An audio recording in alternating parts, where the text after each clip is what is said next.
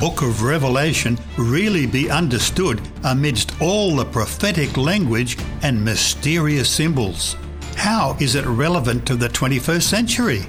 What is the controversy between good and evil all about? How and when will it end?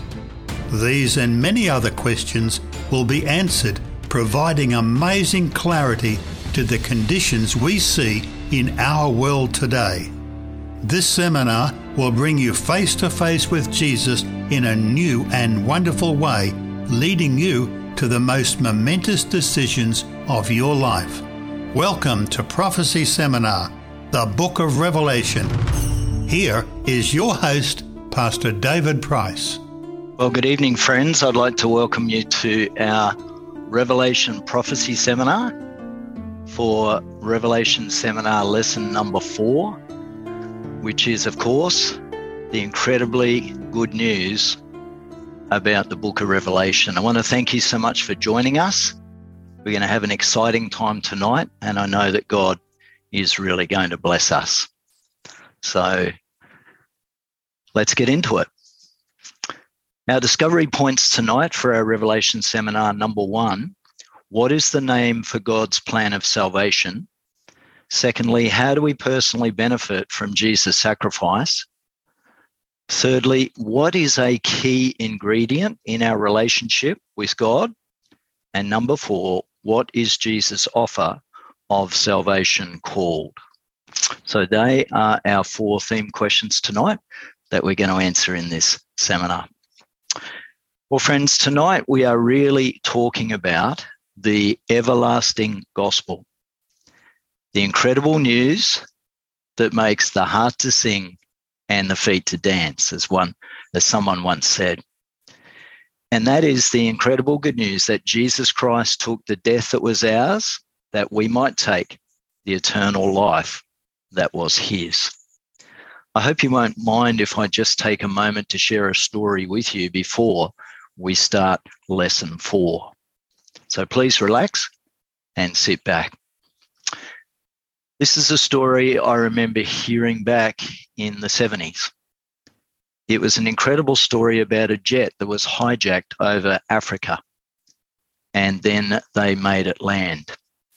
So the hijackers demanded that political prisoners be released and that gold be set aside for them in gold bullion bars and they be able to make their escape. Of course, as the deadline passed, the hijackers got increasingly desperate. They called two seat numbers in the plane and they then shot a teen and a young mother. These killings sent the authorities into a frenzy. But the authorities and the government were reluctant to give any ground to the hijackers. Finally, the hijackers rang out, ran out of patience and announced that another passenger must come down the front. Seat 63C, move down the front now. A middle aged professional businesswoman glanced up, hoping to see her seat number had changed. But no, it still read 63C above her head. She was about to let out a scream when she heard a commotion behind her seat. And just then, a sprightly old English gentleman sailed past her. But then he stopped and he turned around and said, as he adjusted his tie, Excuse me, madam, would you care to exchange seats with me? Without waiting for her answer, he strode off down to the front of the plane, where she heard some rapid machine gun fire that took his life. Friends, why am I telling you that story tonight? It's quite simple, really. When Jesus Christ died on the cross for us, for you and for me, he really said, would you care to exchange seats with me? The tragedy today is that so many of us have heard the cross story so many times. that we no longer actually understand that we were the ones who were supposed to die and not him. Friends, tonight's lesson is an incredible lesson as we go into our Revelation Prophecy Seminar. We're looking at the incredibly good news of the book of Revelation, and I'm going to ask you to join me on the front page of our lesson, page number one. You can either read along with me or enjoy the visual feed on the screen. Thank you so much for joining us. The first three chapters of the Bible, Genesis 1, 2, and 3, tell us how sin entered the world. And the last three chapters of the Bible, Revelation 20, 21, and 22, tell us how sin will be eradicated from the earth. Meanwhile, the chapters in between tell us how God actually related to this awful tragedy. As we know, the punishment for sin is death in Romans 6:23. But the ugly malignancy of sin could not be tolerated, else it could endanger the universe. The super tragedy of sin is that when Adam and Eve disobeyed, sin passed to all mankind. And thus all people from that time to the present face the death penalty. So heaven was suddenly confronted with a horrible dilemma. Either sin would have to be excused and tolerated, thus jeopardizing the safety of the universe, or all people would have to die. God flatly refused both options. He could not stand the thought of separation from his earthly children, whom he dearly loved, nor could he permit the ugly sin virus to take over. Instead, an act of unbelievable risk and love, he decided to send his only son, who is God himself, into the world to die in your place and mine. Our sins and our death penalty were placed upon him, and we are the ones that were set free. So Revelation 14:6 calls this plan the everlasting gospel. The word gospel means the good news.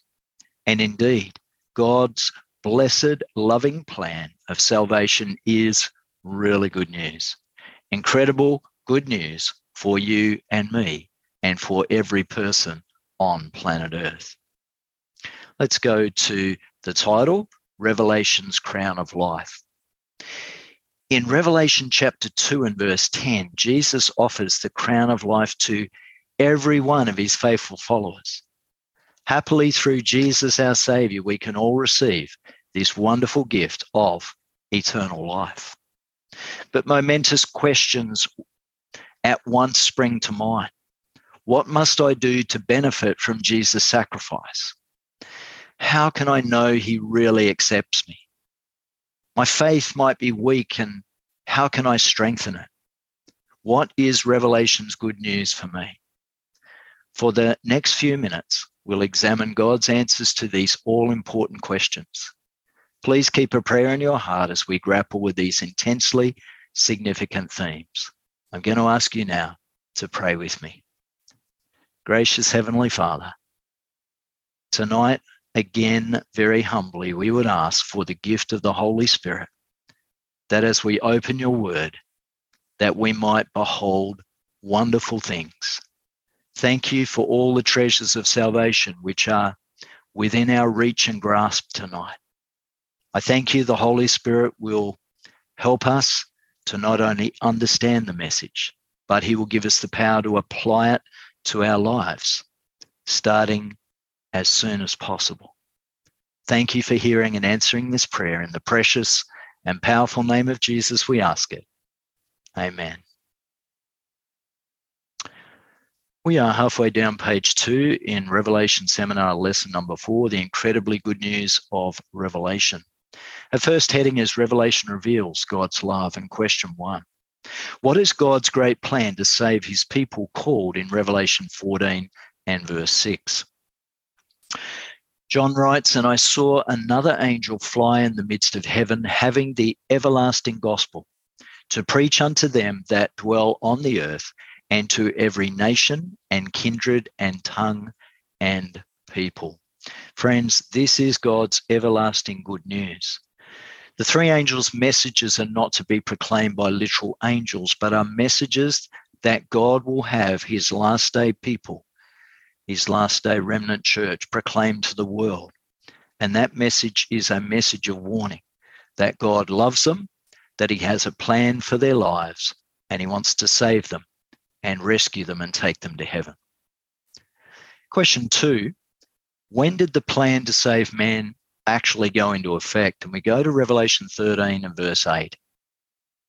Revelation 13 and verse 8 and all that dwell upon the earth shall worship him. This is a reference to the beast power, the first beast of Revelation 13 that we're going to speak about in a few lessons' time.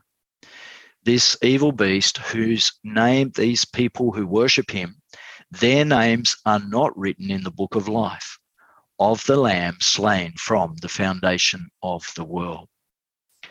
Friends, this book of life is very, very important and reminds me of an old hymn. I wonder if you've ever heard it.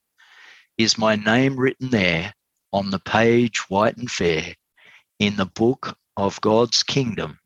Is my name written there? Friends, the good night, the good news tonight is that your name is written in the book of life from the beginning. But then, if you decide to turn against Jesus Christ and be unfaithful, and rebellious repeatedly and commit the unpardonable sin, then our names can be taken out of that book. So, what a wonderful promise that is that our names are written there.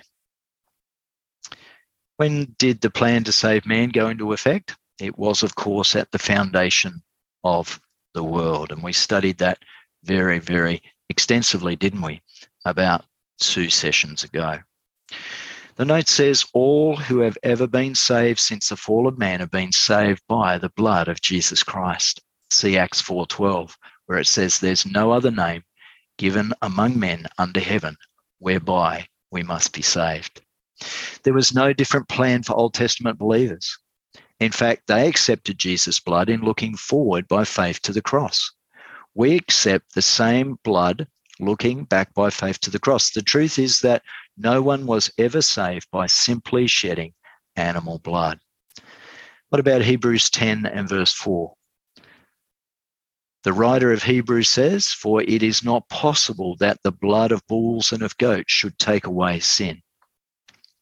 So, friends, the sacrifices of the Old Covenant made at Sinai foreshadowed to the Hebrew believer the coming death of the Redeemer who would make possible the forgiveness of sins. Consequently, he, the sinner, could be forgiven because of his faith in the coming Lamb of God. Thank you for joining me in question three at the top of page three. Well, what happened when Adam sinned and why? We go to Romans chapter 5 and verse 12, which explains to us very clearly how everything went off the rails very, very quickly in the Garden of Eden. Paul writes to the church in Rome, Wherefore, as by one man sin entered into the world, and death by sin, and so death passed upon all men, for that all have sinned. We're asked what happened when Adam and Eve sinned. The answer is that death passed upon all men because all men have sinned. Some people might be a little bit confused that Adam was given the responsibility for sinning when it was Eve who sinned first. But Paul's very, very clear in the New Testament where he says that Eve was beguiled. He just means that she was tricked or deceived. But when Adam saw that she'd eaten the fruit and she offered it to him, he realized that if he didn't eat the fruit, that he would be without Eve for eternity. And so he quickly grabbed the fruit and ate it, therefore sinning in a knowledgeable state. It's very, very significant, isn't it? So, therefore, Adam is the one who brought sin upon mankind. Question four Why is living a life of sin such a serious matter in Romans 6 and verse 23? For the wages of sin is death, the scripture says, but the gift of God is eternal life through Jesus Christ our Lord. So, friends, the bad news is there the wages of sin is death, but the good news is there too. The gift of God is that Jesus Christ wants us to live forever, and so does the Father and the Holy Spirit. Why is living a life of sin such a serious matter? Because the wages or punishment for sin is death. I once remember somebody once saying, the wages of sin might be death, but the hours are good. Friends, I totally reject such nonsense because although the hours of sin may be good, after committing sins, the minutes that come after that mean that guilty hearts are always looking over their shoulders. And that's the nature of sin.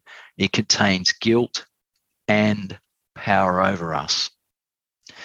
Question five What does sin do to our relationship with God in Isaiah 59 and verse 2? Isaiah wrote, But your iniquities have separated between you and your God, and your sins have hid his face from you, that he will not hear. Well, I was wondering if someone was going to ask me the difference between iniquities and sins. What is the difference? Have a look on the screen. Friends, iniquities are guilt worthy of punishment. Also, it means to be premeditated, to continue on in the sin and to escalate the sin. Whereas sins, the actual word means to miss the mark. It also means to do something bad against God or a person. So, isn't that interesting? The difference between iniquity and sin. What does sin do to our relationship with God? Whether it's iniquity or sin, it breaks the relationship, it separates us from our God. Not that God wants to be separated from us, but we withdraw our hand from his hand and we slink away like Adam and Eve and hide in the garden because we feel guilty and we feel like we've let ourselves down, we've let our families and friends down, and we've let God down. Friends, there is a picture of the bridge. Jesus Christ made a bridge, something we could never do, between earth and heaven. And on the left, there we are, in the wilderness of sin, and Jesus Christ stands on the other side, inviting us to walk across the bridge made possible because his death on Calvary. We're in question six, halfway down page three. What did Jesus' death do for his people in Revelation 1 5? We've looked at this text a number of times, haven't we? It says, And from Jesus Christ, who is the faithful witness and the first begotten of the dead. I'm going to pause there and just ask a question. Was Jesus Christ ever the first begotten of the dead? Is Jesus Christ the first one who was resurrected? Resurrected? The answer is no. There were 11 resurrections in the Old Testament and New Testament. Elijah resurrected the widow's son in Zarephath. Elisha resurrected the Shunammite woman's son. Then a man's body who died was thrown into Elisha's grave, and as his body touched Elisha's bones, he bounced back into life. That's an incredible story in 2 Kings 13 and verse 20. Then we have the ministry of Jesus. We have the resurrection of Jairus' daughter. Number five, we have Jesus resurrecting the young man and the funeral procession at Nain. And his mother was overjoyed that he was brought back to life. We have the powerful resurrection of Lazarus by Jesus Christ um, in Luke chapter 11, sorry, in John chapter 11. And then we have the resurrection of unknown saints during the crucifixion in Matthew 27, 52 and 53. That might be worth looking up if you're unfamiliar with that. We have also Paul resurrecting Tabitha, who is also known as Dorcas. We have Paul resurrecting Eutychus, who fell out of the window when he was long preaching during the night. And then we have Jesus Christ resurrecting Moses. Remember, Moses and Elijah both came back on the Mount of Transfiguration. But, friends, what this text really means is that Jesus Christ is the first begotten of the dead. Why is he? He is the most important one, he is the preeminent one because his resurrection guarantees all the other resurrections. But he was not the first one resurrected and from Jesus Christ, who is the faithful witness and the first begotten of the dead and the prince of the kings of the earth, unto him that loved us and washed us from our sins in his own blood. What did Jesus' death do for his people? He washed them from their sins. Friends, we need the filthiness of sin washed off us, don't we? The smell, the stench, the guilt, and the power of sin is washed away by the powerful name, power, and authority of Jesus Christ of Nazareth, King of Kings and Lord of Lords, and his amazing blood that makes the demons tremble. So we know that Jesus died for the sins of the whole world. And there's extra information in the lesson guides in First John chapter 2, 1 and 2, where it says Jesus was the propitiation for our sins. He was the sin offering. He was the one who let the guilty go free if they surrendered to him. Question seven Upon whom have my sins and my death penalty been placed? We go to Isaiah 53 and verse 6. This is one of the suffering servant songs. Isaiah wrote, All we like sheep have gone astray. We've turned everyone to his own way, and the Lord, meaning God the Father, hath laid on him, meaning God the Son, Jesus Christ. The Father laid on the Son the iniquity of us all. Upon whom have my sins and my death penalty been placed? The answer is they're being placed on Jesus. He was the one who volunteered to die for us. Friends, Isaiah 53 is a moving Old Testament prophecy of Jesus' sufferings and death. Question eight Why was God willing to give his son for us? And why was Jesus willing to die for us? That's a pretty good question, isn't it? I think most of you will know John 3:16. Do you want to say it with me? For God so loved what? The world, the whole world, that he gave his only begotten son that whosoever what? Believeth in him should not perish, but have everlasting life. And also the one we just read in Revelation 1 5 unto him that loved us. He loved us so much, he washed us from our sins, and it only came about through the shedding of his own blood. Friends, we're answering the question why was God willing to give his son for us? And why was Jesus willing to die? The answer is that God and Jesus both loved us. And in this illustration, you can see that Jesus even loves teenagers. They can be sometimes a challenge, can't they? Difficult to love. But this is an amazing illustration by uh, Phil Mackay. Let's go to, to uh, heading number two at the bottom of page three. We're going to look now at Jesus, our Savior, in question number nine. What must I do to benefit from Jesus' sacrifice? We've got two texts to look up, Acts 16 and Mark 16. I'm going to actually go back to the beginning of this story. I'm going to go back to get the context. Sometimes I'm sure you're rushing through trying to get your lessons done, and maybe you didn't have time. So just kick back and enjoy as we go back and have a look at the Acts 16 25 to 31 story. It was at midnight that Paul and Silas prayed and they sang praises unto God. Where were they? Yep, they were in jail. And the prisoners heard them. Friends, when you go through trials, are you actually singing praises to God. I want to tell you the devil and his evil cohort of angels, the fallen angels, they hate it when God's people sing praises. If you're really feeling down, I encourage you to put on beautiful Christian music. Hymns are great, classical music that's appropriate. Friends, I want to tell you that by singing praises to God, you will chase away those dark thoughts and evil times. Verse 26 And suddenly at the prison there was a great earthquake, so that the foundations of the prison were shaken, and immediately all the doors were opened and everyone's bands were loosed. Aha, the prisoners are about to do a jailbreak, verse 27. And the keeper of the prison, awaking out of his sleep, and seeing the prison doors open, he drew out his sword and would have killed himself, supposing that the prisoners had been fled. Some of you will know that in ancient times, the jailer was responsible for the prisoners if they fled. When the Roman soldiers turned up, they would automatically kill him. 28. But the Apostle Paul cried out with a loud voice, saying, Do thyself no harm, for we are all here. Notice Paul wasn't rushing off. He wasn't saying, Oh, this is my chance to get out of here. He was honoring God. He was waiting till God busted him out. 29. Then the jailer called for a light and sprang in and came trembling and fell down before Paul and Silas and brought them out and said, This is one of the greatest questions in all of Scripture, friends. It's about our lesson tonight. Sirs, what must I do to be saved? That's a question we're asking tonight.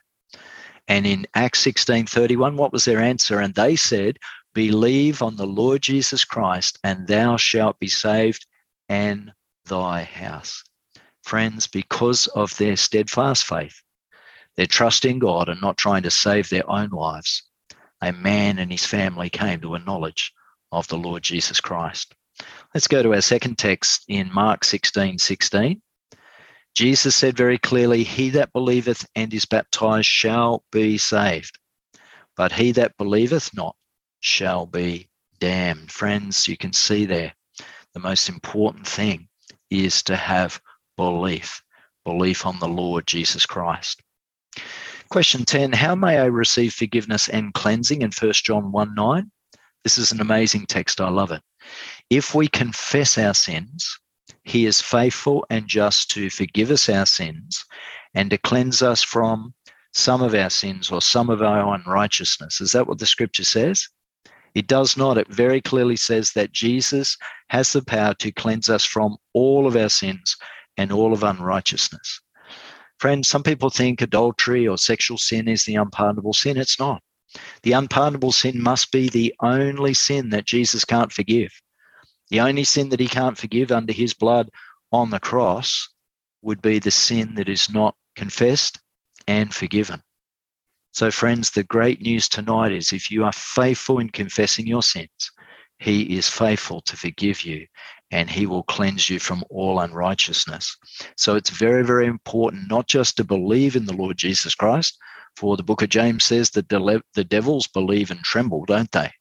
But it's very important to not only believe in Jesus, but to confess our sins and ask God to help us forsake them. Friends, today many Christians don't think they sin because they haven't killed anyone lately. I've heard that people say that to me. Friends, I want to ask you to go through Exodus 20, have a look at the Ten Commandments and just examine yourself, as the scripture says, and see if you be in the faith. Also go through 1 Corinthians 6, 9 to 11. These are lists of sins, and also Galatians 5, 19 to 21. I want you to jot those down. So obviously, Exodus 20, go through the Ten Commandments see where you are falling and failing. This is what I do. I also go through 1 Corinthians 6, 9 to 11, and Galatians 5, 19 to 21. I did look up some list of sins today. You can do that on the internet. Um, one list was 87 sins, but the one that really got my attention was a very comprehensive list of all the sins listed in the Bible. And it, I can remember the amount, it was 667 sins. Friends, sin is very serious, isn't it? Because sin costs life. The note said confession also includes turning away from sin because sin costs life the life of the sinner or the life of the Saviour, or in some cases, both lives.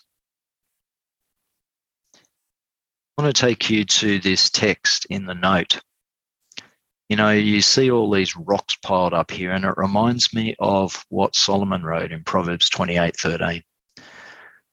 The wise man wrote, He that covereth his sins shall not prosper. You can't prosper with God if you cover up your sins. But whosoever confesseth and forsaketh them shall have mercy. Isn't that absolutely brilliant? Isn't that absolutely amazing? We're at the bottom of page three. What does the Bible say must accompany repentance. We're going to Acts chapter 3 and verse 19. Come over the page. Before we do, and before you write your answer at the bottom of that page, I've got a question for you. What is the definition of true repentance? My definition is this being sorry enough to quit. What does that actually mean? Friends, I think in the illustration it means that we actually have to get away from the source of the temptation and make concrete plans to overcome the sin. And that shows that we are fair income with God. We are really serious because we're sorry enough to lay down plans and claim scriptures and make strategies whereby we ask God to help us overcome and forsake that sin. We're going to Acts 3 and verse 19. Repent ye therefore and be converted. There's our answer. That your sins may be blotted out when the times of refreshing shall come from the presence of the Lord. Friends, I believe those are the words of Peter. What does the Bible say must accompany repentance? The answer is our conversion. In the original language here, repent means to have a change of mind. To convert means to turn around. Repentance actually means a genuine change of mind and attitude towards God, toward oneself, and toward others. Under the Holy Spirit, the repentant person begins to see things as God sees them. Conversion actually means a U turn on the highway of life. I thought I'd just stop and pause a moment to give you an illustration of conversion. Friends, this is a Jetstar Airbus jetliner, which was sold to the government recently in the last few years, and then it underwent a conversion to become this plane. This converted plane had new paint, it had a new pilot, it had new crew, it went on new missions, it had new cargo, and it had a new destination. So, what was the new role for this plane? It was the RAAF's plane for transporting the Prime Minister of Australia and his ministers around Australia and around the world. So, that Jetstar jet certainly had a conversion. Is there enough evidence in my life and is there enough evidence in your life to show that we actually are converted? Is there enough evidence to arrest us for actually being Christians? I hope that'll give you something to think about. We're at the top of page four. Would you join me in question number 12? What is this conversion experience called in Scripture and why? We go to John chapter 3 in a remarkable encounter here between Jesus and Nicodemus. Nicodemus was one of the high ranking Jews, and uh, he was a Pharisee, a member of the Sanhedrin, and he wanted to ask Jesus some questions, but Jesus was such a controversial character that Nicodemus came to see him when? During the day when everyone could see him? No, he came at night. There was a man of the Pharisees named Nicodemus, a ruler of the Jews. The same came to Jesus by night and said unto him, Rabbi, we do know that thou art a teacher come from God. For no man can do these miracles that thou doest except God be with him. Now, notice that in this interview, Nicodemus starts off with flattery and praise, but Jesus cut straight to the chase. Jesus answers and said unto him in John 3, verse 3 Verily, verily, or of a truth, or truly, truly, I say unto thee, Nicodemus, except a man be born again, he cannot see the kingdom of God. Jesus Christ goes straight to the heart of the matter. Nicodemus saith then unto Jesus, How can a man be born when he is old? Can he enter the second time into his mother's womb and be born? Jesus answered, Once again, truly, truly, or of a truth I swear to you, I say unto thee, except a man be what? Born of water, that's baptism, and of the Spirit, he cannot enter into the kingdom of God. That which is born of the flesh is flesh, and that which is born of the Spirit is spirit. Finally, Jesus says to Nicodemus, Marvel not that I said unto thee, You must be what? Born again. Jesus is saying that to me tonight, and he's also saying it to you. What is this conversion experience called in Scripture and why? It's called the new birth or being born again. Why is it called that? Because when we're born again, we have no past. At conversion, a person is cleansed from sin and starts all over as a newborn baby in a changed relationship with God. Who comes into my life at conversion? We go to Revelation 3 and Ephesians chapter 3. It says, Behold, I stand at the door and knock. If any man hear my voice and open the door, I will come into him and will sup with him, and he with me. Friends, Jesus stands not so much at our front door, but at the door of our hearts, knocking to come in.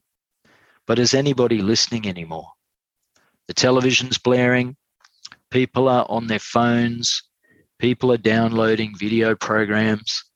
People are doing this and that. But is anyone listening to the voice of the Holy Spirit who brings the voice of the Savior to us? And friends, why don't people open the door? Because there's so much junk piled up against the door and no one's paying attention that often Jesus has to move on. In Ephesians 3 17 to 19, Paul writes to the church at Ephesus, that we're going to study next week, that Christ may dwell in your hearts by faith, that ye, being rooted and grounded in love, may be able to comprehend with all saints what is the breadth and the length and the depth and the height, and to know the love of Christ, which passeth knowledge, that ye might be filled with all the fullness of God. Friends, there is simply who comes into our life at conversion. The answer is the Lord Jesus Christ. When the Holy Spirit speaks to our hearts and implants within us the attitudes of repentance and faith, and we accept Jesus as our personal Savior and Lord, then Jesus will come fully into our lives. Revelation 3:20. Secondly, God freely forgives our sins. 1 John 1 9. Then, thirdly, God accounts to us the righteousness of Christ. 2 Corinthians chapter 5 and verse 21. Finally, God accepts and treats us as his children. 1 John 3 1 to 3, we just read about Jesus and Nicodemus that we must be born again. Question number 14 Through what agency does Jesus abide in my life in John 14 and verse 17? Even the Spirit of truth, whom the world cannot receive, because it seeth him not, neither knoweth him. But ye know him, for he dwelleth with you and shall be in you. Friends, notice this is the third person of the Godhead. This is the Holy Spirit of God, the Spirit of truth who lives within us. Aren't you glad that's not some pagan force trying to live in you and control you, but this is the beautiful third person of the Godhead, the Holy Spirit. Through what agency does Jesus abide in my life? The answer is through the Holy Spirit. I'm going to take a moment to delve into the Holy Spirit. We spoke about the Trinity or the Godhead the other night. What can we understand about the precious and beautiful Holy Spirit? In fact, who is the Holy Spirit? Today, the Holy Spirit is greatly misunderstood because people have taken the motifs and symbols for the Holy Spirit as actually being the Holy Spirit.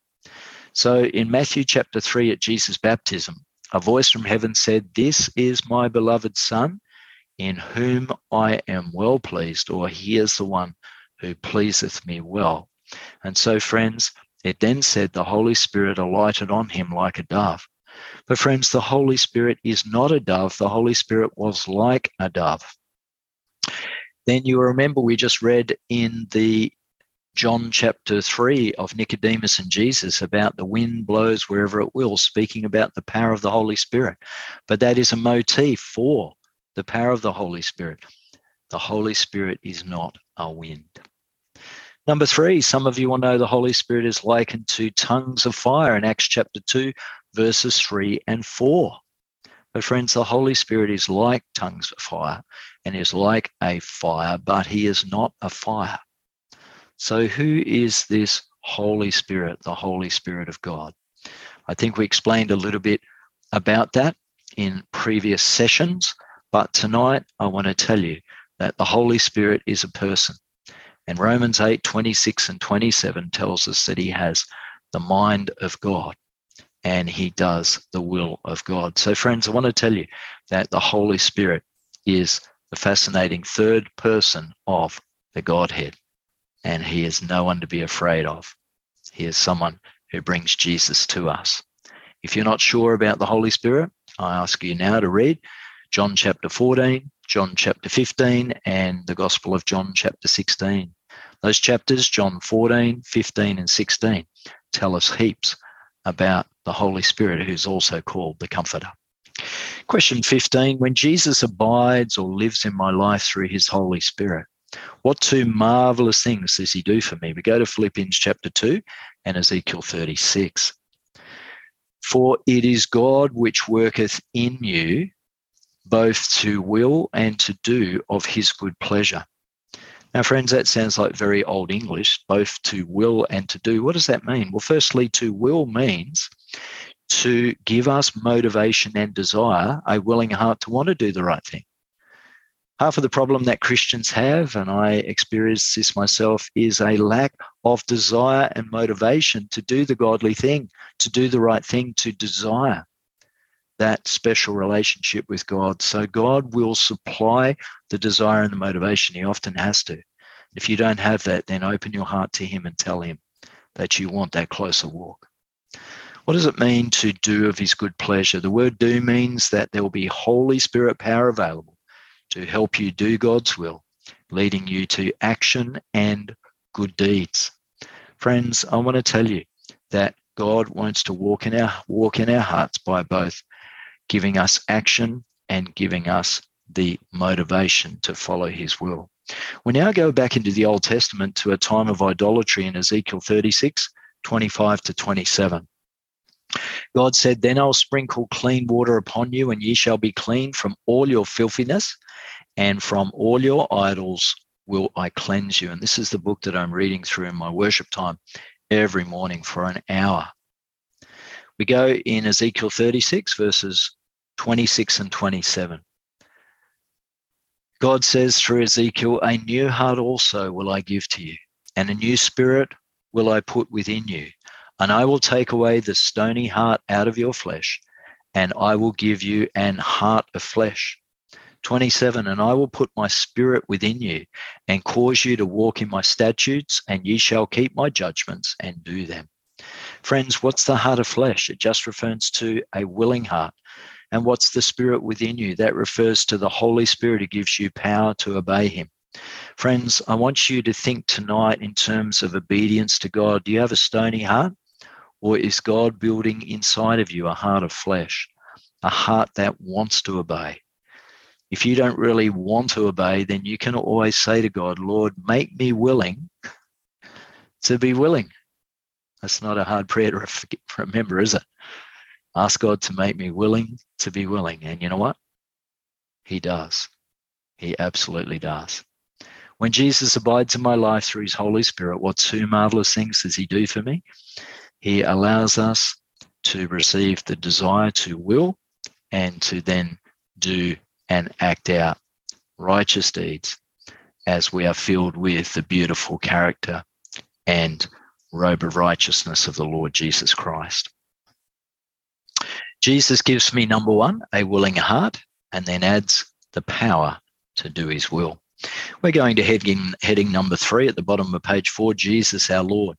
Question 16 Why should I be confident, relieved, and excited once I've experienced the new birth? I'm going to go to Jude 24 first because our answer is found in Philippians 1 and verse 6, but I love Jude 24 and 25. Jude just has one chapter, so it's not chapter 1, verse 24, 25. It's just Jude verses 24, 25. It just has one chapter, as you know. Now, unto him, who would that be?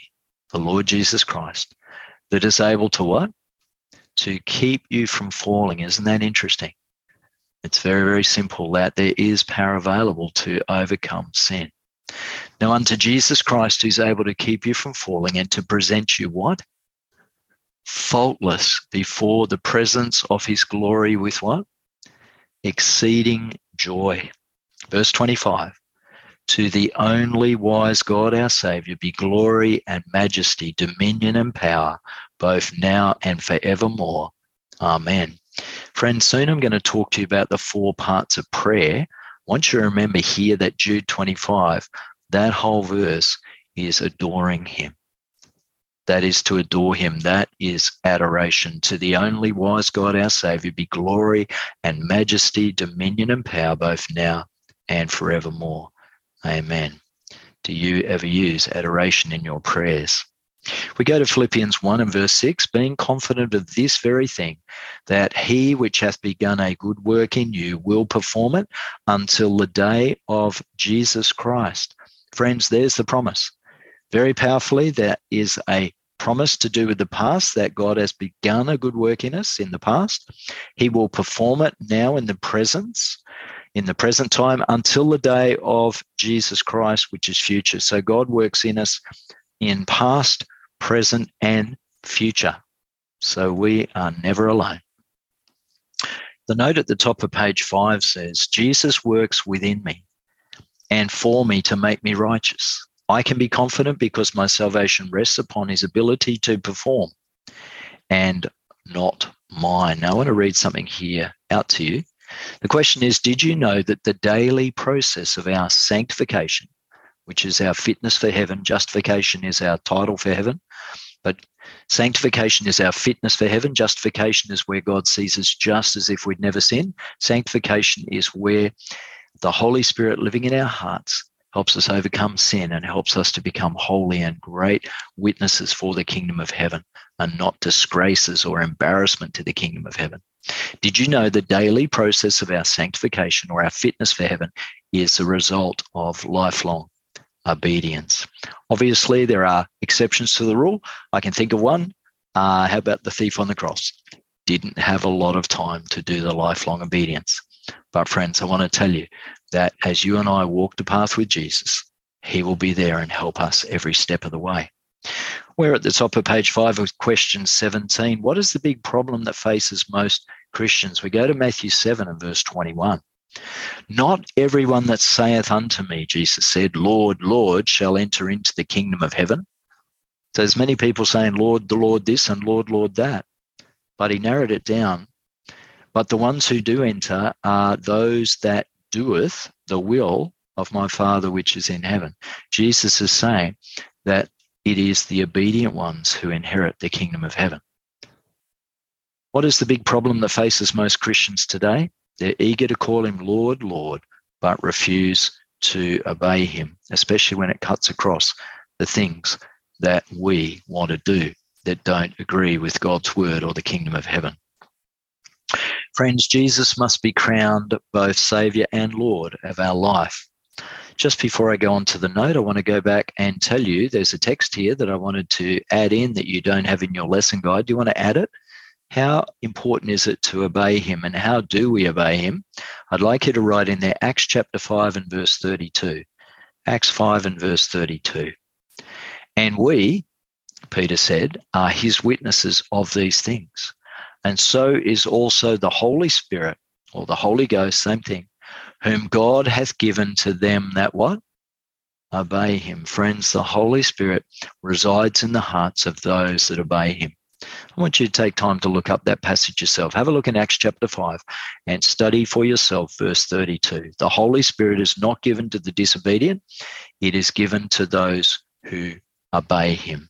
What a beautiful promise that is. Jesus must be crowned both Savior and Lord of my life. Most find it easier to crown him Savior. Everyone would like to be saved, wouldn't they, than to crown him Lord, meaning the boss of us. To crown him Lord means I will let him run my life, call all signals for him. I will follow where he leads rather than demand my own way. Many of us do not want anyone else running our lives, including Jesus. We rebel against it. This is the root of sin. And this is exactly what Jesus Christ died for.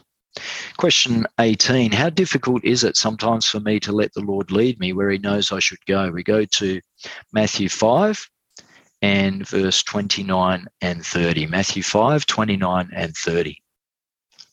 Jesus said, And if thy right eye offend thee, pluck it out and cast it from thee, for it's profitable for thee that one of thy members should perish, and not that thy whole body should be cast into hell.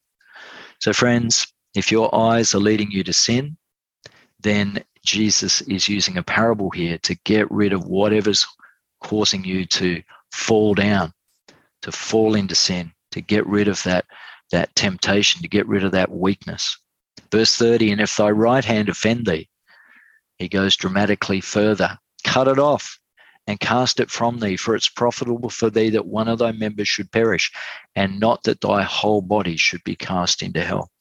You know, friends, there's a general easiness in the church today with sin that everyone's going to be saved and everyone's going to heaven, especially at funerals. But I want to tell you today that the Bible is very specific about, and Jesus says here, that not everyone's going to heaven, that those who persist in sin and rebellion will be cast into hell.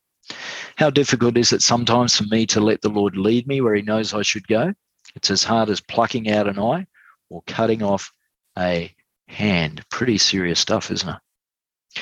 Question 19 at the bottom of page 5 Why is it absolutely imperative for me to crown Jesus Lord and allow him to abide within me and call signals for my life? We have three passages to look up here. Big lesson tonight. I think there's over 80 texts. We are in Genesis 1 and verse 26. Genesis 1 26. And God said, Let us make man in our image, after our likeness, and let them have dominion over the fish of the sea, and over the fowl of the air, and over the cattle, and over all the earth, and over every creeping thing that creepeth upon the earth. Genesis 1:27. So God created man in his own image. Friends, do you notice there in the scripture it doesn't say we were created in the image of chimpanzees, in the image of gorillas, or in the image of monkeys? In fact, it's quite blasphemous, isn't it, to believe that? It says in God's word, so God created man in his own image. We actually look like him. In the image of God created he him, male and female created he then. The world has gone a long way away from that verse, hasn't it? In 1 Peter 1 22 and 23, seeing you have purified your souls in obeying the truth through the Spirit into unfeigned love of the brethren, see that you love one another with a pure heart fervently, being born again, not of corruptible seed, but of incorruptible. How do we get born again? Verse 23 of 1 Peter 1 by the what? The word of God, which liveth and abideth forever. And that truth from God's word comes to us through the Holy Spirit. Colossians 3 8 to 10. But now ye also put off all these sins. What are they? Anger, wrath, malice, blasphemy, filthy communication out of your mouth. Language in society today is pretty bad, isn't it? Verse 9 Lie not one to another, seeing that ye have put off the old man with his deeds Verse 10 and have put on the new man, which is renewed in knowledge after the image of him that created him. Why is it absolutely imperative for me to crown Jesus Lord, the boss of our lives, and allow him to abide within me and call the signals for my life via the power of the Holy Spirit? It's so Jesus can restore us into his image. This is the whole work of salvation to restore in man the image of God. This is the whole work of education from God's word. The note says, In the beginning, man was created in God's image. Here we have Jacob wrestling the being in Genesis 1. In Genesis, sin has virtually destroyed God's image in man, but it is the gospel plan to restore it within us. At conversion, the old life dies and a new life which comes from the new birth begins. But as with natural birth, to be born again is not enough. We must grow. Ephesians 4:15. Growth in the Christian life is what restores man to the image of God, in which he was created in the beginning. If I permit Jesus to abide within me and miraculously run for my life and miraculously run my life, he will restore God's image within and will fit me a place, fit me for a place in his kingdom. See Colossians 1 and verse 27. Would you join me at the top of page six and question number 20, our new heading? Heading number four is that Jesus receives us. Isn't that a precious truth? Question 20 How can we know that Jesus has accepted us when we ask? 1 John 1 9 and Titus 1 2. If we confess our sins, he's faithful and just to forgive us our sins and to cleanse us from all unrighteousness. And Titus 1 2, in hope of eternal life, which God that cannot lie, or God who cannot lie, promised before the world began. How can we know that Jesus has accepted us when we ask? Because he promised it and he cannot lie. God will not lie to us because he is the Revelation 1 5, true and faithful witness. Thank you. We are saved by God's grace through what?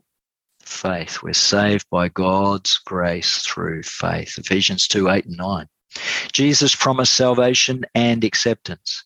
He cannot lie. So when I ask for salvation to give myself to him, I receive it that very moment because he promised it. Faith means I accept it and claim it at once because he promised it and not because I feel or see anything different. Friends, have you ever often wondered what grace means? Two men were in a bull's paddock and they were running from the bull. And as they both sailed over the fence, one bloke said to the other, Quick, say, say a prayer. And the guy wasn't religious and he said, For what we're about to receive, may the Lord make us truly thankful. Apparently, that's the only prayer he knew, which he'd learned by having grace at the family table. But, friends, is grace just something you say before you eat food? What does grace mean? Let me share with you a beautiful acrostic that's helped me remember what God's grace is all about. Well, grace stands for G, stands for God's. The R stands for riches. The A stands for at. The C stands for Christ's. And the E stands for expense. Today, people think Jesus' death on the cross didn't cost heaven anything. They have no idea if you've had children that are sick or if you've lost children to death, you'll know there's nothing more painful. And God went through that same pain when he lost his only begotten son. So God's riches were poured out upon us his grace, his mercy, and his love, and his eternal life. But it came at Christ's expense. The beatings, the terrible death, being stripped naked on the cross, all the things he went through. Friends, grace just means the undeserved merit or favor that God pours out on us for no good reason except he loves us. Question 21 How may I strengthen my faith? This is really, really important. How can we get more faith? Romans 10 17. So then, Paul wrote to the church at Rome, faith cometh by what? Hearing, and hearing cometh by the word of God. How do we get more faith, friends? Where does it come from? It comes from where? The word of God. In Matthew 4 4, Jesus said, It is written, Man shall not live by bread alone, but by every what? Every word that proceedeth from or out of the mouth of God. And then in Psalm 119 11, Thy word, O God, I have hid in mine heart that I might not sin against thee. Friends, here is the secret of success in overcoming sin that if you memorize God's scripture and you quote them, when Satan tempts you, you will have power to overcome. Let all the people say, Amen. What a glorious truth that is. How may I strengthen my faith? By studying the Word of God. And let me tell you tonight, by memorizing it all have some faith, according to Romans 12:3. We strengthen our faith by studying God's word. This, of course, is one great key purpose of the Revelation Seminar. Question 22 at the bottom of page six How will true conversion change my life? And there are a whole stack of sections here. There are A, B, C, D, E, F. There are six sections. As I said, we are really giving you a Bible study workout tonight over 80 texts. How will true conversion change my life? I'll begin to something, everybody. John 13, verse 35 By this shall all men know that ye are my disciples, if ye have what? Love one to another. There's the answer. But 1 John 3:14 says, We know that we've passed from death unto life, because we love the brethren. He that loveth not his brother abideth in death. Friends, this is a strong challenge, isn't it? That we have to love everyone. And if you're struggling with loving people who don't love you or are difficult characters or are irregular persons, then ask Jesus for the love and the forgiveness of Jesus to be shed abroad in your heart, and He will give you the ability to love the unlovable. In Matthew 5:44, but I say unto you, love your enemies, bless them that curse you, do good to them that hate you, and pray for them which despitefully use you and persecute you. Friends, I think the message is coming through loud and clear. How will true conversion change my life? When we're converted, we really will show there'll be enough evidence to charge us as Christians. We will actually love everybody and with the love of God, which is unconditional. 22b, we're going to look at how our lifestyle will change and what we're willing to do for God. 2 Corinthians 5:17, therefore, if any man, meaning mankind, humankind, man, woman, and child, if any man be in Christ, he is a what? A new creature. There's our answer. Old things are passed away. Behold, all things are become new. 1 John 3:22, and whatsoever we ask, we receive of him because we keep his commandments and do those things that are pleasing in his sight. So, how will true conversion change my life? My lifestyle will be new or different. Some people write in there it'll change. I'll be willing to keep his commandments and I will want to please him. Friends, obedience is the fruit of justification and righteousness. Obedience is the fruit of a connected and righteous life. Let's go to section D. I'll begin to know what God's something is for me. We're in Romans 12, 1 and 2. I beseech you, therefore, brethren, I plead with you, says Paul, by the mercies of God, that you present your bodies a living sacrifice, holy, acceptable unto God, which is your reasonable service. And be not conformed to this world, but be ye transformed by the renewing of your mind, that ye may prove what is that good and acceptable and perfect will of God. So, friends, how will true conversion change my life? The answer is I'll begin to know what God's will is for me. Let's go to part E at the top of page seven. I want to tell others something. What will we want to tell them? In Acts 4 19 and 20, but Peter and John answered and said to them, Whether it be right in the sight of God to hearken unto you more than unto God, judge ye. For we cannot but speak the things which we've seen and heard. In Acts 1, verse 8, ye shall receive power. After that, the Holy Ghost is come upon you, and ye shall be witnesses unto me, both in Jerusalem and in all Judea and in Samaria and unto the uttermost parts of the earth. And then, friends, here we have the story of the demoniac in Mark 5:19. Howbeit Jesus suffered him not, but saith unto him, to the demoniac, or I should say the ex-demoniac who was delivered of all those demons they called legion, for they were many. Jesus said to him, Go home to thy friends and tell them how great things the Lord hath done for thee and hath had compassion on thee. And friends, the demoniac did go, or the ex demoniac did go and share the message. And next time Jesus came back, then the people were receptive to the message. How will true conversion change my life? I will want to tell others what great things the Lord hath done for me. Friends, witnessing is a part of the converted lifestyle. In part F, the sixth part, I will want to spend time talking to God. How can we talk to God? In Acts 4:31. And when they'd prayed, the place was shaken where they were assembled together, and they were all filled with the Holy Ghost, and they spake the word of God with boldness. Another one, Luke 11, 13. If ye then, being evil, Jesus said, know how to give good gifts unto your children, how much more shall your heavenly Father give um, the Holy Spirit to them that ask him? Ephesians 6:18 praying always with all prayer and supplication in the spirit and watching thereunto with all perseverance and supplication for all saints friends supplication is a word we don't hear much today the dictionary definition is that supplication comes from the Latin verb supplicare, which means to merely plead humbly with God. Friends, in terms of prayer, did you know there are four parts of prayer? And ACTS, A-C-T-S is the way that I remember how to pray a structured and logical prayer. We should start with adoration. We should follow with confession.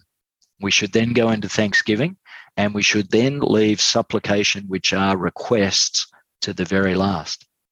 Friends, it's so sad that many of us begin our prayer life with asking God as though He's some sort of cosmic Santa Claus to roll out the gifts and presents from His big sack in the sky.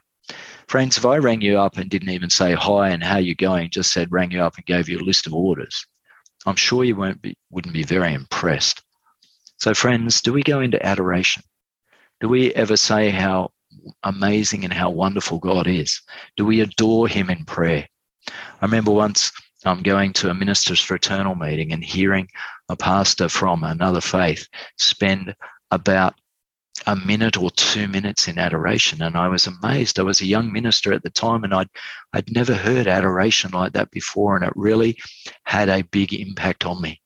Friends are we really confessing our sins? Are we just hopping into bed at night saying dear lord thanks for the day and i'll catch up with you tomorrow friends we cannot go to sleep with sins on our heart Nobody knows if we have tomorrow or not. Is this our last moments alive on planet Earth? No one knows. We have today, but we don't know if we have tomorrow. So I'm asking you to try adoration. Maybe you don't know what adoration is. Well, write down Psalm 96 and Psalm 100. They're beautiful prayers of adoration to God. They also contain some thanksgiving.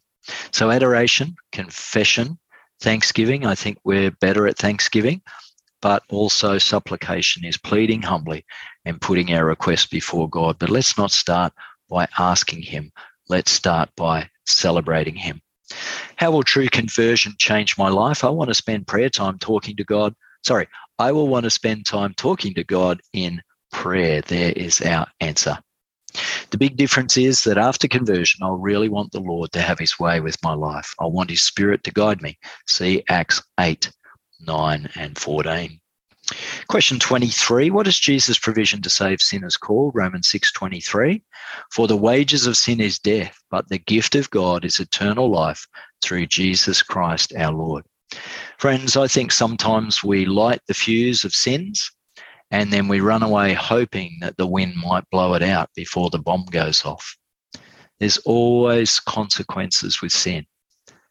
Sometimes we sow our wild oats and then we pray for a crop failure. But I want to tell you that the Bible says that whatsoever a man soweth, that shall he also reap. Paul gave us that rule of sowing and reaping. So, friends, what is Jesus' provision to save sinners called? It is called a gift, the best eternal gift in the world. The Bible is clear that most people will be lost. Hmm. There's a surprising thought for a lot of Christians. Since Jesus' loving provision for sinners is a free gift, why will so many be lost in Isaiah 1 19 and 20? If ye be willing and obedient, ye shall eat the good of the land. But if ye refuse and rebel, ye shall be devoured with the sword, for the mouth of the Lord hath spoken it. Friends, since Jesus' loving provision for sinners is a free gift, why will so many be lost? It says, if you be willing and obedient, you will eat the good of the land. But if you refuse and rebel, you'll be devoured with the sword. Is that any different to the way that we speak to our loved ones or our children? If you do this, this will happen. If you do that, that will happen. We outline the consequences and we need to be very, very clear. Friends, the gift is free, but I must be willing to receive it or Jesus cannot help me. Our final title tonight is Revelation's Good News. We're halfway down page seven. What five grand and glorious truths does Revelation tell us about the incredibly good news of Jesus Christ's plan to save his people? We go to Revelation 1 and verse 18. I am he that liveth and was dead, and behold, I am alive forevermore. Amen. Amen means let it be. It's a truth. And have the keys of hell and death. Jesus resurrection was so powerful. For then he declared that he had power over hell and death. The good news is today that Jesus is alive forevermore and he has the amazing keys to unlock hell, which often means the grave, but also means the lake of fire, and also the death that separates us from loved ones, friends, and family. Friends, the good news tonight is Jesus is a living Savior. We do not worship a dead guy like many faiths today. Jesus is a living Savior who has power over death and hell. Question 25, part two. What five grand and glorious truths does Revelation tell us about the incredibly good news of Jesus Christ's plan to save his people? In Revelation 5 9, and they sung a new song saying, Thou art worthy to take the book and to open the seals thereof, for thou wast slain and hast redeemed us to God by thy blood out of every kindred and tongue and people and nation. There's our answers. What five grand and glorious truths does Revelation tell us about God's plan to save his people? That Jesus Christ was slain and he redeemed us. Remember, I told you in our last session about the little boy who made the boat? Then he bought the boat back from the pawn shop. And so, redeem means to buy back from sin. The good news Jesus' sacrifice was for you and me personally. What five grand and glorious truths tell us about Jesus' plan? We go to Revelation 7:14 and 19a. And I said unto the angel, Sir, thou knowest. And he said to me, These are they which came out of the great tribulation or the great time of trouble, and have washed their robes and made them white. Where? In the blood of the Lamb. They were made white in the blood of the Lamb. Revelation 19:8. And to her, who is the subject of this verse, I've put there in abbreviation, her is the holy city, the New Jerusalem. You can find that in the previous verse 7. And to her was granted that she should be arrayed in fine linen. This is the bride of Jesus, clean and white. For the fine linen is the righteous, meaning the righteousness, meaning the deeds of the saints. How does this work, friends? The white robes of the saints is Jesus' robe of righteousness that he places over us. And the righteous deeds are the result of having his righteous character. So, friends, he gives us right white raiment. He gives us those beautiful clothes.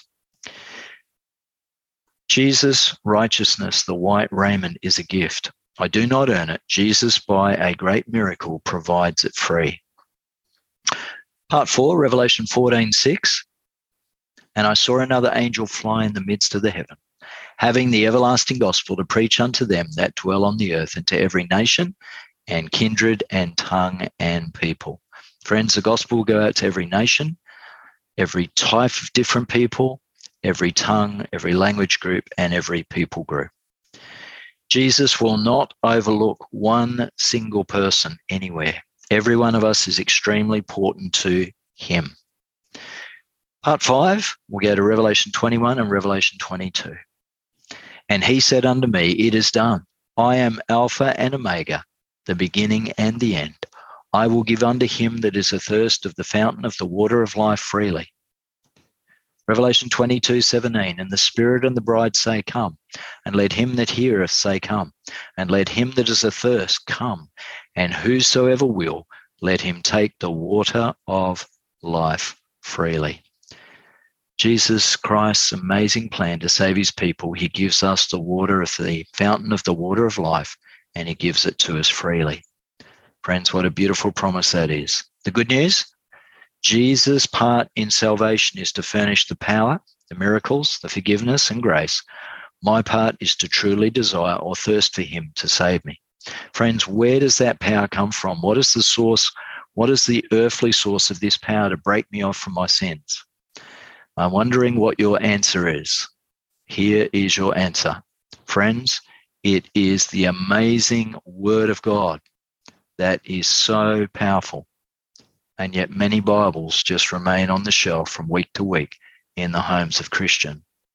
I've challenged you tonight is there enough evidence to arrest you for being a Christian today? Or are you so grey that you've just blended in with the rest of society? Friends, if you are a follower of Jesus, it's time to stand out. Question 26 says, It is unthinkable that any of us present at this Revelation seminar would fail to accept Jesus' miraculous free offer to forgive and cleanse us and restore us to his image. Jesus is anxious to work miracles for all of us. Will you just now decide to accept his plan to save you or reaffirm that great decision? I've said I want Jesus Christ to be the boss of me, to be my Lord and my Savior, and I choose him again right now. Friends, our four theme questions that we began with. What is the God's uh, what is the name for God's plan of salvation? It's very simply known as the everlasting gospel. What a beautiful name. Number two, how do we personally benefit from Jesus' sacrifice? We must believe on the Lord Jesus Christ and act on it. Number three, what's a key ingredient in our relationship with God? We need to be obedient. And number four, what is Jesus' offer of salvation called? It's called a free gift. This is just a reminder that tonight's lesson will be posted um, on YouTube on the on the channel True Blue SDA, and that's where you can encounter these revelation seminars and the previous series done uh, 12 months ago, which were the Daniel prophecy seminar. So we did the Daniel prophecy seminar last time, and this time we're doing the Revelation prophecy seminar. Well, it's great so many of you are doing the quiz. I look forward to your answers tonight. Before we do, let's do the response questions. Is it clear that salvation is a totally free gift from God? If so, put a tick in box number one. Number two, if you've already accepted Jesus as your Savior, I'm going to ask you to put a tick in box number two. And number three, if you'd like to accept Jesus now as your personal Savior from sin and receive His gift of eternal life, please place a tick in box number two. All right, let's go into our quiz tonight. By the way, you fill in the missing blank tonight, so you've got five one word answers to come up with. Number one, the Bible says the wages of sin is blank and the word starts with D. Would you write that into the box of question number one? The wages of sin, the Bible says, is what? Starts with D. Write that in now and lock it in. Number two, true faith in God produces loving something. One word answer starts with O. True faith produces loving something beginning with O. Lock your answer in for question two. Number three, or oh, this isn't a hard one. God so loved the what? The something that he gave his only begotten son, and that word begins with W. Number four, eternal life is a something from God beginning with G. Eternal life is a something from God beginning with G. Number five, we are saved by the something of Christ that begins with B. We are saved by the something of Christ.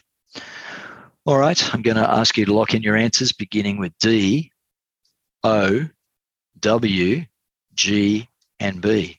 Let's go through the answers now. The wages of sin is death. Absolutely correct. Number two, true faith priest produces loving obedience. Number three, God so loved the world that he gave his only begotten Son. Number four, eternal life is a gift. And number five, we're saved by the blood of Jesus Christ. Friends, let's have a look at our wall of truth. We started with Revelation, the open book, and we found out the Bible does and can interpret itself. We found out Jesus is the star of Revelation. He was a God of time, and he's a God who's going to come back on time. We found out Satan is the villain of Revelation, but God didn't make a devil. But by Lucifer sinning, he turned himself into Satan, the devil. Tonight, we learned out more about the gospel and how to be saved. Friends, next week, don't miss it. Next session, number five, we're going to study together the seven ignored messages of Jesus. This is absolutely incredible. We are going to study the seven churches. We're beginning the study of the sevens. This is the first of the sevens. It's the seven churches. Later on and soon, we'll study the seven seals. Then we will study the seven trumpets. Then we will study the seven last plagues. Friends, I believe many of us will be alive soon when the seven last plagues are poured out. What are we going to learn in lesson five next time? In session five, what does God, why does God value obedience and overcoming? What does gold tried in the fire mean? What does the white raiment mean? What is spiritual eye salve? And which one of the seven churches makes Jesus Christ sick and why? Don't meet, don't miss next time because I've actually been to these seven churches um, and I've toured through the area. I've taken my own photos and it's a fascinating journey together. I'm also asking you to spend some time reading Revelation chapter 2 and 3. I'm going to ask you to read Revelation 2 and 3 in a modern version before you start doing your study. That will help prepare you to understand the messages before you dig down deep into the study. Would you pray with me as we close? Gracious Heavenly Father, Jesus Christ, our Savior, and Holy Spirit, I thank you tonight for this amazing Bible study on how to be saved. Thank you for all these tips and pointers that show us how to have a powerful and strong connection with Jesus Christ every day. Bless every person who hears this message that you'll give them the power to understand and to apply these beautiful messages to their life, that Jesus may become number one For we ask it in his powerful name. Amen. Well, I want to thank you tonight for being with us for the incredibly good news of the book of Revelation. And uh, I'd like to say um, very much to you, thank you so much for being here. Look forward to session number five. Thank you. God bless you. And good night.